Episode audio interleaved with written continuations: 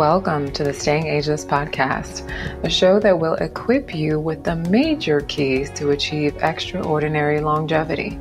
This is your girl, Asosa E, also known as Raw Girl. I'm a certified nutrition specialist and behavioral coach. And today on the show, we will be talking about how to create a healthy partnership, part two. To get this longevity party started, I'm going to give you guys some insights on more what research says about how choosing the right life partner can affect your long term health. And later, we'll be chatting with our expert for today, Erica St. Bernard, a licensed family and marriage therapist. And if you missed our conversation in part one, go on back and listen to that one, and then come on back over here and listen to this All right, I'm so grateful to have each and every one of you tuning into the show. If today's show inspires you, I'm inviting you to go ahead and subscribe and leave us a review on Apple Podcasts. It means the world to me to get feedback, so any reviews are much appreciated. All right, y'all, let's get into it.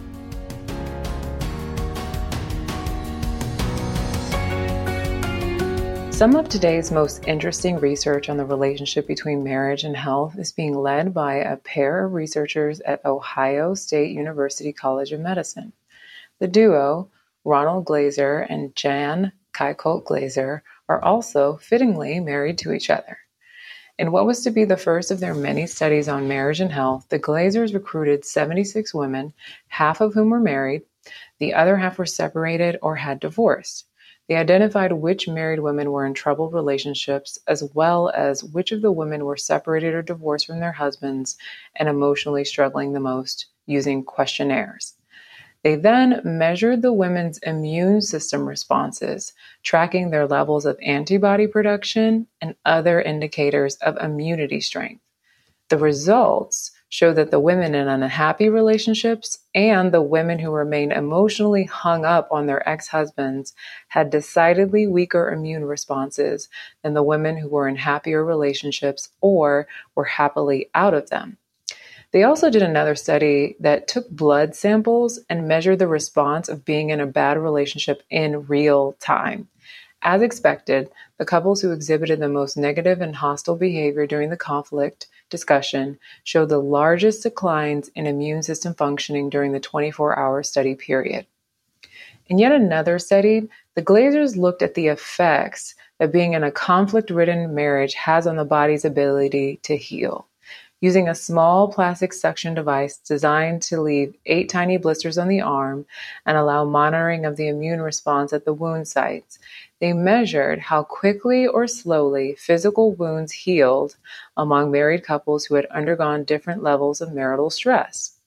Each married couple, after their forearms were subjected to the blistering procedure, were asked to talk together for a half an hour. On one occasion, they were to discuss topics chosen to elicit their supportive behaviors. And then on another day, after undergoing the blistering procedures again, they discussed topics selected to evoke conflict and tension and try to resolve them. The results were remarkable. After the blistering sessions in which the couples argue, their wounds took, on average, child, a full day longer to heal than after the sessions in which the couples discussed something pleasant. Among couples who exhibited especially high levels of hostility when bickering, the wounds took a full two days longer to heal than those of the couples who have shown less animosity while fighting. Some conflicts are better than others. The University of Utah psychology professor Timothy W. Smith has addressed this question, studying how what he calls the emotional tone of conflict affects heart risk. In one study, he recruited 150 couples, most of who were in their 60s and married for an average of 36 years. All were in generally good health with no signs of heart disease. Smith collected video recordings of the couples discussing stressful topics like money management or housework. The arguments were then coded to indicate the number of warm, hostile, and controlling statements and words that were used in the course of the dispute. In addition, the couples were put in heart scanning machines to measure coronary calcium levels, which are a useful indicator of heart disease risk. Smith then compared each person's conflict style with their coronary calcium score. Smith's results suggest that there are important differences between men and women when it comes to health and the style of conflict that can jeopardize it. The women in his study who were at the highest risk for signs of heart disease were those whose marital battles lacked any signs of warmth, not even a stray term of endearment during a hostile discussion. For example, honey, you're driving me crazy, or a minor pat on the back, or a squeeze on the hand, all of which can signal affection in the midst of anger. Most of the literature assumes that it's how bad the arguments get that drives the effect, but it's actually the lack of affection that does it, Smith discovered. It wasn't how much nasty talk there was, it was the lack of warmth that predicted the risk. For men, on the other hand, hostile and negative marital battles seemed to have no effect on heart risk. Men were at risk for higher coronary calcium score, however, when their marital spats turned into battles for control. It didn't matter whether it was the husband or the wife who was trying to gain control of the matter. It was merely any appearance of controlling language that put men on the path of heart disease. In both cases, the emotional tone of a marital fight turned out to be just as predictive of poor heart health as whether an individual smoked or had high cholesterol. Child, it is worth noting that the couples in Smith's studies were all relatively happy. These were husbands and wives who loved each other, yet many of them had developed styles of conflict that took a physical toll on each other. The solution, Smith noted, isn't to stop fighting, it's to fight more thoughtfully. All right, y'all, we're going to take a short break, and when we come back, we are going to speak to our amazing guest. Are you interested in living your best, healthiest life? I'm Asosa E, also known as the Raw Girl of therawgirl.com, and I'm a certified nutrition specialist and behavioral coach who specializes in helping you discover what exercise and diet is best for your body and get to the root cause and rebalance if you have a serious chronic condition. Clients who have worked with me have reversed diabetes, hypertension, balanced hormonally, gotten rid of acne for good and lost hundreds of pounds. If you are interested in reaching your health goals with some support this year, visit therawgirl.com to sign up for a 20 minute call with yours truly. Until then, stay healthy and happy. Today's guest is Erica A. St. Bernard. She is a licensed clinical marriage and family therapist practicing in Bowie, Maryland, who has been in practice for seven years.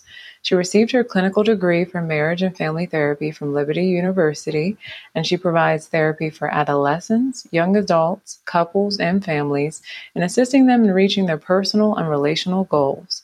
She utilizes a variety of therapy models and techniques, including structural family therapy, client centered therapy, experiential therapy, and narrative therapy in order to support individuals, couples, and families as they improve and enhance their overall function in life and relationships.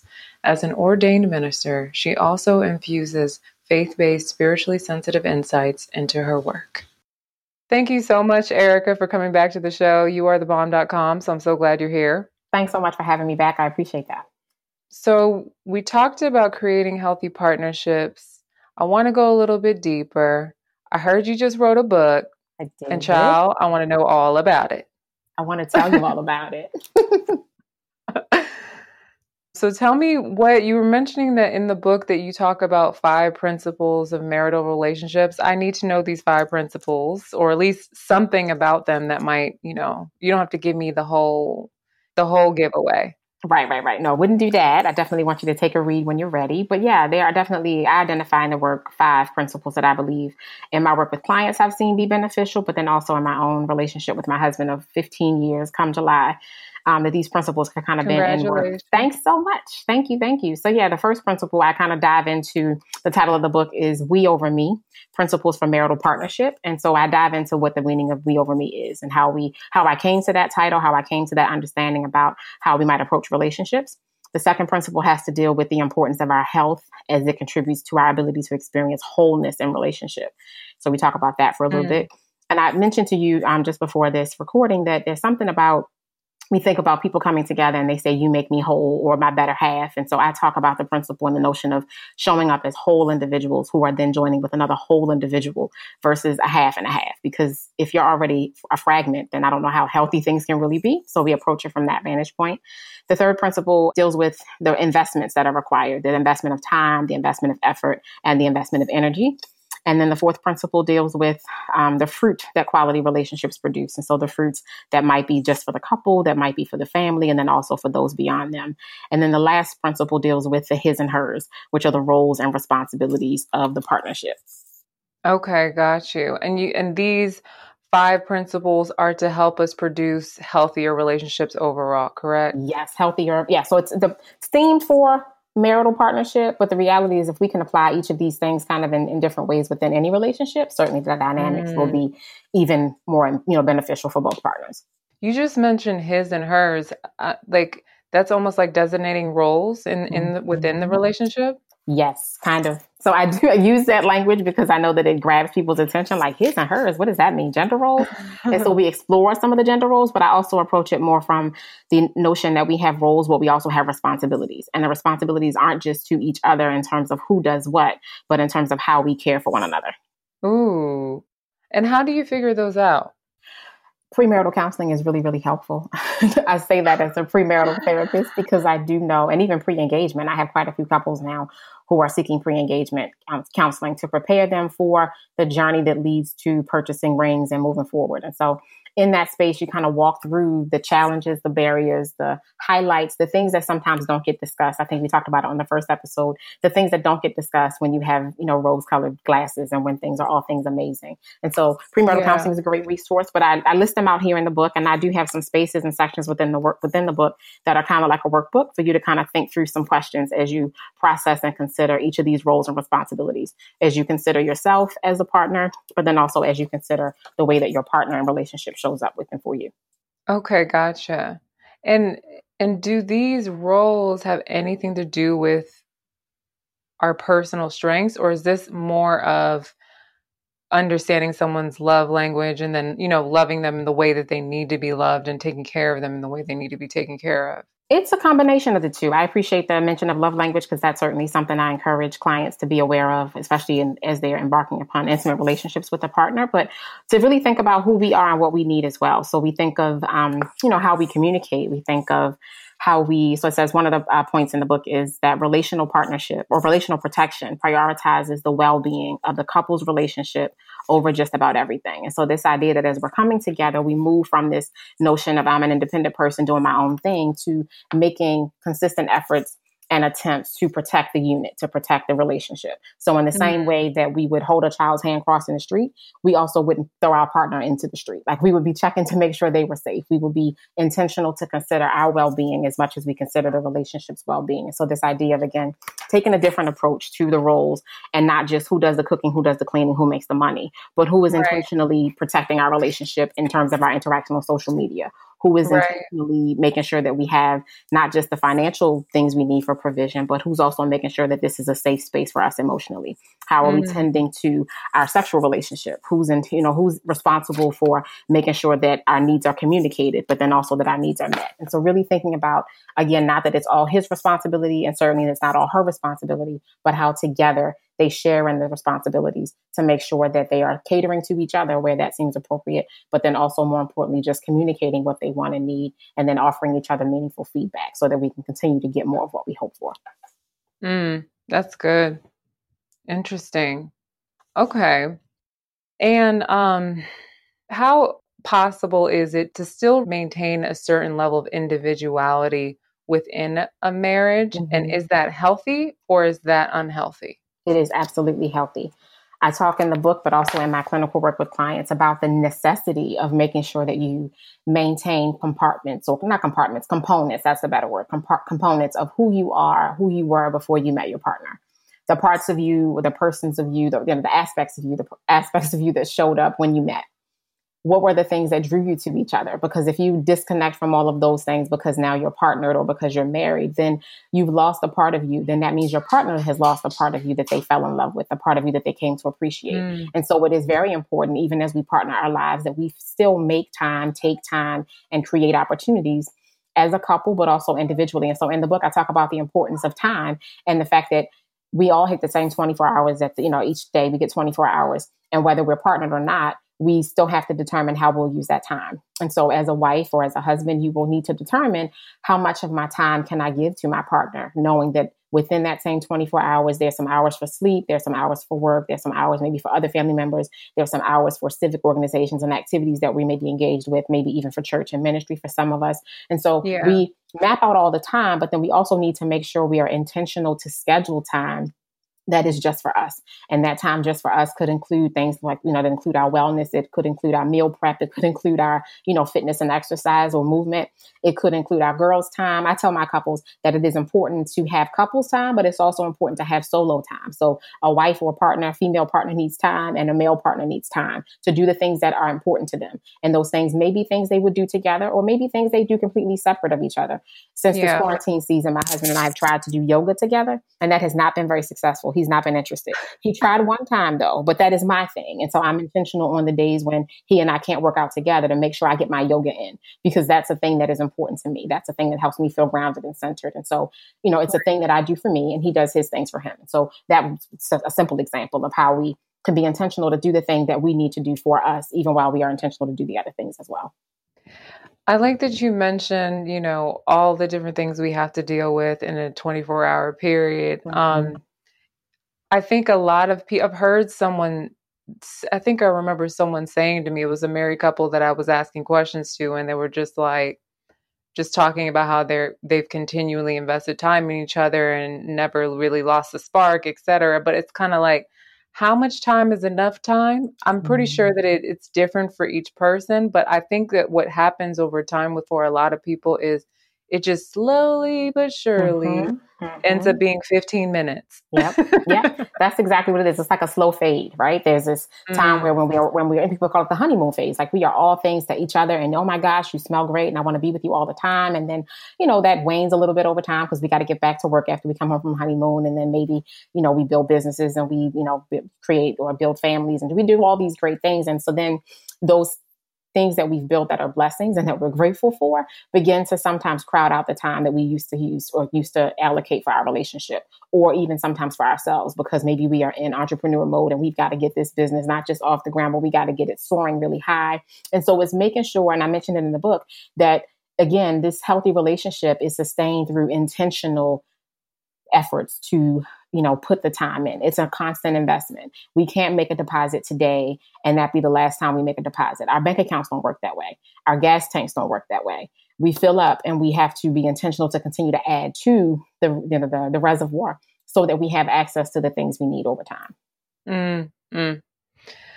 What is the difference between compromise and collaboration in a relationship? That's a great question. So I think of compromise, and I think a lot of people think of compromise and they frown. I don't frown, but I, I know the value of it. When we think of compromise, I think there's an opportunity for us to consider that there are some things that person A wants and things that person B wants, and those things are different. They're not the same. And so compromise is figuring out if there is a way for us to get some of what we both want right? So if it is a dinner, if we're trying to figure out where we want to go for, for dinner, that's an easy example, but not so much for some people. We want to figure out where we're going to go for dinner and we might decide a compromise would be, you know, to choose an appetizer that we both like. And then certainly we both get our own entrees and not have to share those. Cal- collaboration is a little bit different because it suggests that we're working toward the same goal.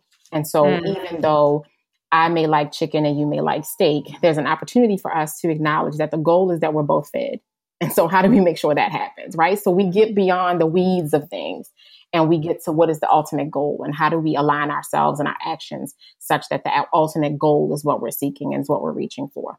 The other thing with collaboration is the acknowledgement that I may not get what I want right now, and you may not get what you want right now. But this opportunity, sometimes like for us to play volleyball, like we're volleying back and forth. It's your turn, now it's my turn. So it may not be that on a given day we're both in the space where we are super delighted and excited about where we are.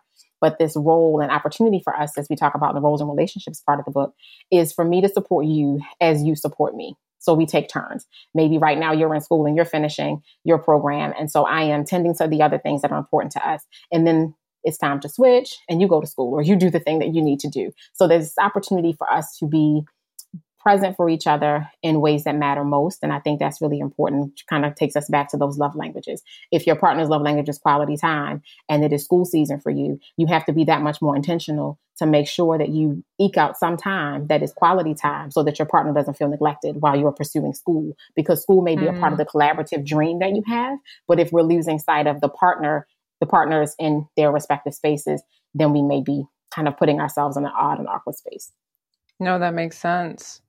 Do we need boundaries from our actual partners in in the realm of marriage or is that something that doesn't exist in a marital partnership?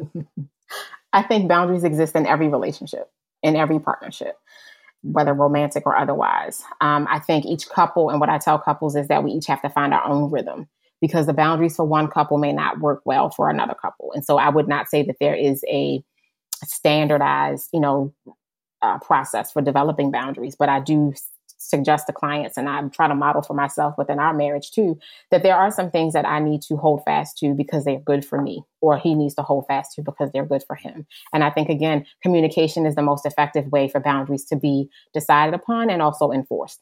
So it's not, you know, I think to your point, boundaries are great. We need them in every relationship. The way that we kind of um, manage those boundaries, I think again is rooted in really healthy communication, where we are clear with ourselves first. Why is this so important to me? And once we can articulate that clearly, such that our partner can understand, they, there usually isn't a whole bunch of pushback. It's when we just say, because I want it this way, that there's mm. some pushback. But if we can be really clear and say, you know what, I need this time, um, say, my, so I'll give you an example. Um, you know, if a person is very adamant that they've got, let's go with the yoga example, they got to do yoga and it's got to be at 6 a.m. because that's their peak time and that's when the personal trainer that they watch online is available and there's no other time, then the par- partner has kind of outlined their case and it's like, yeah, why fight that? But it's when we are like, yeah, but I just need what I need, and there's no real rhyme or reason, and there's no real clarity, and it's just mm-hmm. it just feels like a demand more than a request. And so I think that's the other piece too. Boundaries are for us. We have to remind ourselves of that. That the boundary is for the person who sets the boundary. And so sometimes mm-hmm. it can feel like I'm being pressed upon by my partner or by somebody else. And so we have to really examine why I set the boundary in the first place and then use that energy to help us to hold the boundary, but then also to effectively communicate why the boundary is so necessary for us. Mm, that's good. You talked about communication.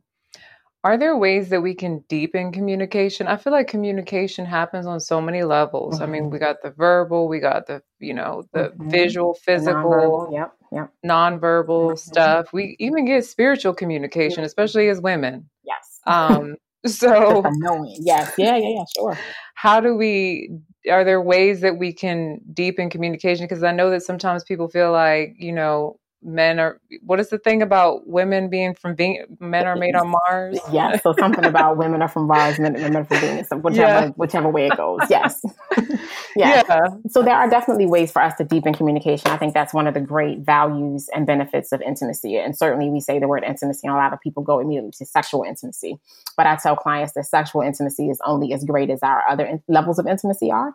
Mm. um, so yes, you can have great sex with a partner. Sure, I'm not telling you you cannot, but I also am telling you because I've heard clients say that when they are feeling connected to their partner emotionally yeah. and psychologically and spiritually, the sexual yeah. experiences are that much more amazing, right? And so it's right. important for us to consider, as you suggested, different levels of communication. And so it requires some time. It's not like we can meet a person, whether in person or online, and then kind of get together, get married, and then, you know, kind of do the whole quote unquote happily ever after. There's a whole lot of effort and work and conversations that go into that, a lot of tweaking, a lot of discerning what our partner's love language is, what their communication style is, working through old hurts and pains and dealing with some of that stuff in therapy, but then also sharing what's appropriate with our partner about the history we have so that we can understand each other, so that we can understand when my face looks like this, that's what I'm thinking or feeling, or when I say this kind of thing, this is what I really mean. But then I'm also learning how to go the next step, which is what I help clients do in therapy.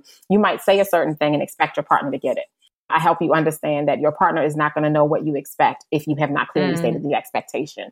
And so, kind mm. of walking through what those different as you suggested, parts of communication are, you know, I call clients out in quotes. When, even now in this virtual space, I'll see a facial expression or I'll see a shift in body posture and I'll say, hey, tell me what just happened. And like, what do you mean? And I'm like, you did this thing with your mouth or you did this thing with your eyebrow. And I'm like, you saw that? And I'm like, yeah, let's talk about it. Right. So this opportunity, again, as you suggested, that our communication far exceeds what we say with our mouths. It, mm-hmm. it, it impacts the physicality of us. We make certain expressions. We change our body posture. We might get up and walk away. And that's a whole level of communication. No, I didn't say anything but my body responded. Sometimes our foot is twitching, or maybe our hands get sweaty. There's something that's happening. And so, back when I was in school, there was this whole notion um, that you cannot not communicate. Mm. Like it's impossible. so, this idea that we kind of really take into account the fullness of who our partner is and who we are, even to explore how we can be more effective in our communication. Love it. How important is an internal journey to our external manifestation of a healthy partnership or maintenance of a healthy partnership? It's essential. Um, one of the things I talk about in the book and just in practice with clients, which is how it made it into the book, is that we really do have to do that thing that, you know, our good old Michael Jackson told us about. It's starting with the man in the mirror or the woman in the mirror. It's really being intentional to be self reflective, to really think about who I am and where I am and what I want and what type of partner will complement me, what type of partner I will complement. And so it is really important that we would be intentional to do that work. And sometimes it's hard work, which is why a lot of people opt out of it. But what mm. I do know is that a lot of people have said, even those that come to me after they've already gotten married and then they realize, okay, wait, this stuff that I thought I could tiptoe around or stuff in the closet is not going away. They come back and they say, you know what, after doing this soul searching or this kind of self reflective work, I am such a better partner, maybe because I'm clearer about things, or maybe I'm just a better me and that helps me be a better partner, right? Because again, the relationship is built upon two individual people, two people with the hope, the hope that they're whole people. And so if you show up fragmented in a relationship, there's an opportunity because all of us do. Nobody's whole and complete. We got stuff we're working on, even when we are that's in, in a healthier space. There's still stuff to work on. But even if we show up and we've not done any of the work, there are going to be some limits to what we can experience in terms of relational health. And so it's important for us in the same way that we go to our primary care physician for our annual checkups or for you know our blood work and those kinds of basic routine things those things are designed to kind of um, you know give some sort of indication about the quality of our health at this moment and so the feedback we receive from that type of inquiry is really beneficial for us because it forecasts for us what we can look forward to. And the same thing can happen in the context and course of therapy or other self reflective work is that we can figure out where I am personally because that is going to show up hands down in how I partner. Mm, mm, mm, mm. Does it show up even when can we blame ourselves for for drawing a toxic or an abusive relationship to our experience? I would I would not go so far as to say we could blame ourselves. I know that a lot of people do. I challenge them to, or should I say, I invite them to consider that there's some there are many variables at play. And so even if all you've known is toxic relationships, you can learn something new. Mm-hmm. And so this opportunity to practice some self-compassion, some self-empathy, some self-love, to acknowledge that maybe I did not know now then what I know now. And as mm. a result of that, I'm going to do this work of figuring out who I am and what I want or what I need so that I can show up in relationship in different ways. And then sometimes the challenge for people is that sometimes that work is best done when we are not partnered right? Mm. And when we leave a toxic relationship, some of us jump right back into relationship because we so we're so used to being partnered, and the thought of not being partnered is frightening for all the reasons that it could be. And so we are, you know, we finish with relationship A and we jump into relationship B, not having tended to any of the woundedness or the pain or the hurt of the previous relationship, and we sometimes find ourselves in familiar patterns because we've not addressed the underlying things. And so, you know, the notion of giving ourselves time to heal, so to speak, but then not mm. even just to heal, but to process what that relationship was like, what I gained from that relationship, but also maybe what I lost in that relationship and how I may be able to reclaim some of the losses if that's possible, or mm-hmm. just prepare differently for how I want to show up in the next relationship. Love it. I think my last question is what do you feel? I mean, I know it's going to be different for every single person, but there probably are some core things that could be common denominators. Like, what do you feel are some of the strongest, I guess, the strongest ways to lay a healthy foundation from the beginning? Mm-hmm. I am so biased, but I would definitely say premarital and pre-engagement are super great spaces. right. I really do. like, like I am. Me. yes, and that yeah, I'm so I'm I'm just I'm invested in the work enough to know that that mm. is really what helps us to establish a solid foundation.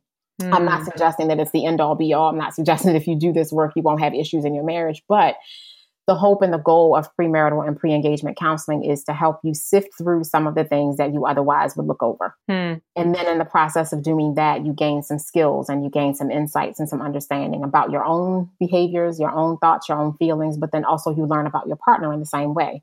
You learn about their history in, in relationship to their parents. You learn about their marriage model. You learn about what it was to grow up in the household that they grew up in. You learn about what it was to manage money in their household. So all these things that tend to show up once we're married and we're trying to navigate life together, we talk about some of those things in the premarital space that can be really, really helpful. And for partners or for people who aren't quite partnered yet and are thinking about relational health, I think it's great to invest in some of the self work we just spoke about, whether it is individual counseling with the notion that I want to prepare myself for healthy relationships. I don't think that we should only do it for the relationship um, I ch- challenge my clients, you know, like this is for you. This is not just about your marriage. This is not just about your children, but the changes that you're making at this point that will benefit them are really to benefit you first. And so, kind of back to that analogy of securing our own oxygen mask first, right? When we're on flights, they tell us that whether we're seated in coach or first class, the message is the same. We need to secure our own, own oxygen mask first. And so, if we're going to be able to healthily partner with other people or another person, we need to make sure that we are intentional to take care of ourselves. And that means mind, body, soul, and spirit in whatever ways we kind of align with those things. So good. Um, Erica, where can people find you online? And the book is We Over Me, right? Yes, the book is We Over Me Principles for Marital Partnership. It is in the final stages of publication and will be available really soon website web address is www.yourlifeswell that is the name of my clinical practice that is based in bowie but is now all things virtual. Again it is mm-hmm. www.yourlifeswell.com and then um, handles for social media are the same at your life's well awesome. Thank you so much. I appreciate you. Of course. I appreciate you as well Sosa. thanks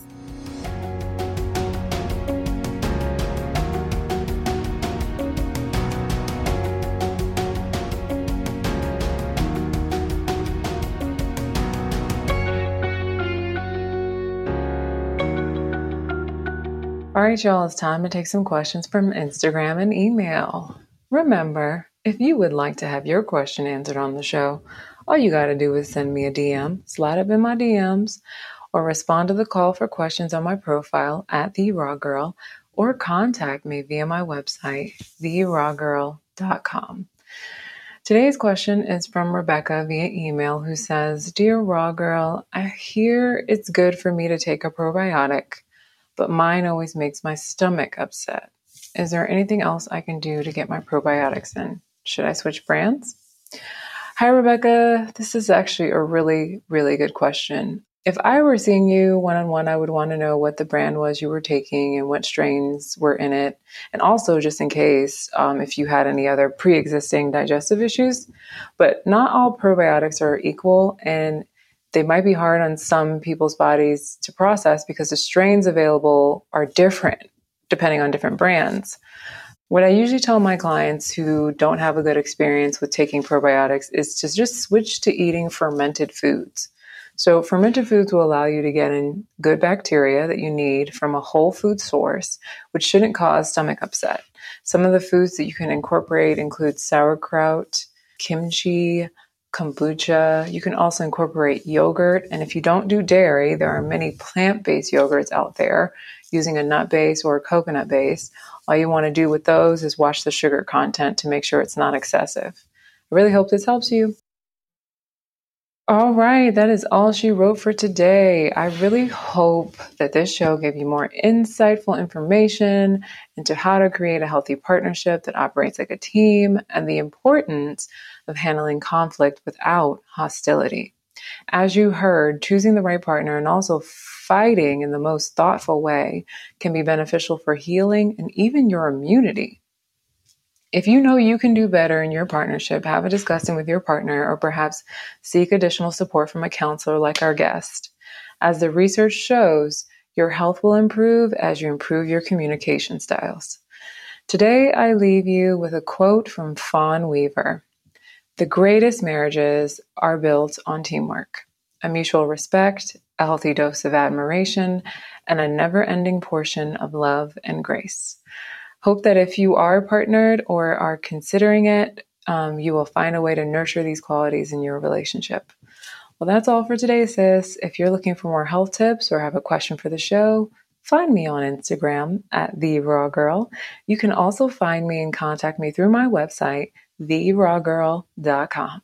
For more about the show, to subscribe, and to listen to past episodes, visit stayingagelessshow.com.